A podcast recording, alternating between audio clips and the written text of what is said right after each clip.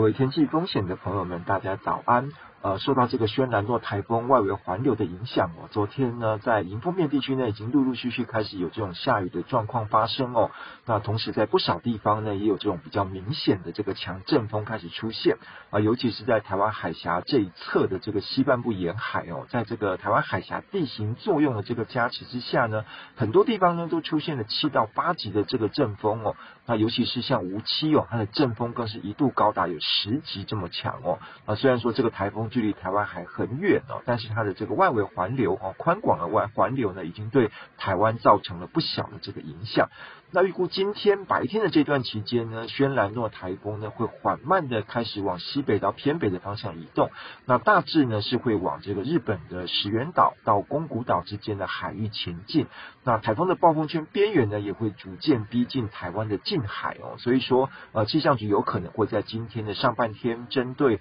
呃台湾的东部、东北部还有北部等海面哦，陆续发布今年的第一个海上台风警报。那这同时呢也会是有历史记录。以来哦，最晚发布的当年的第一个台风警报哦。那至于说未来是不是会发布这个陆上的台风警报啊？目前来看，其实也不能排除这种可能性哦。只要这个台风北上的过程当中呢，这个路径再稍微偏西一点点，它的暴风圈边缘就有机会掠过台湾的东北角一带哦，也就是有可能要因为这样子而发布这个陆上的台风警报哦。但是这个还没有很确定哦，还有待后续的再观察。那不论这个台风警报发布的状况是怎么样哦，从今天开始一直到礼拜天的这段期间呢，各地的天气都会受到影响。那预估降雨最明显的地方呢，会落在北部跟东北部这一带哦，尤其是山区，呃，可能会有这个日累积雨量达到豪雨甚至是大豪雨等级的这个状况发生哦。那在平地的部分呢，也会有大雨或豪雨等级的这个累积雨量出现。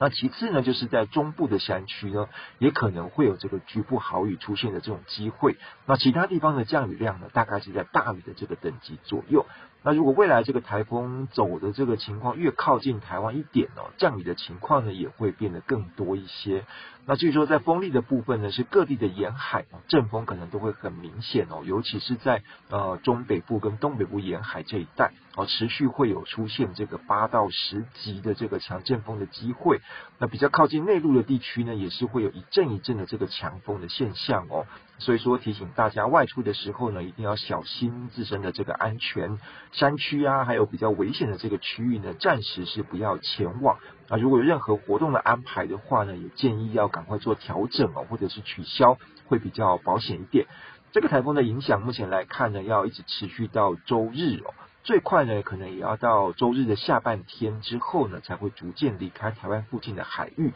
那台风警报呢，才会有解除的机会哦，整个风雨的情况也才会逐渐的缓和下来。但是要真正的完全摆脱这个台风的影响呢，可能要一直到下个礼拜一左右哦。还好，目前看起来的话，这个台风离开之后呢，并不会有这个西南气流的这个影响，啊，反而是呢，北方的这个大陆高压呢，会有机会往南延伸哦，为台湾带来这个东北风的这个环境，哦，在迎风面这些地方呢，会有比较高的这个降雨的机会哦，那中南部地区呢，也会持续有这个午后雷雨发生的情况。整体来说呢，可能会是有一些初秋的这个情况味道的这个天气哦，那有可能会一直延续到中秋节的连续假期的这段期间啊。不过后面的这个变化呢，时间还很早哦，可能还会有比较大变化的这个机会，那还有待后续再观察。好，以上的气象呢是由天气风险吴胜宇提供，谢谢大家。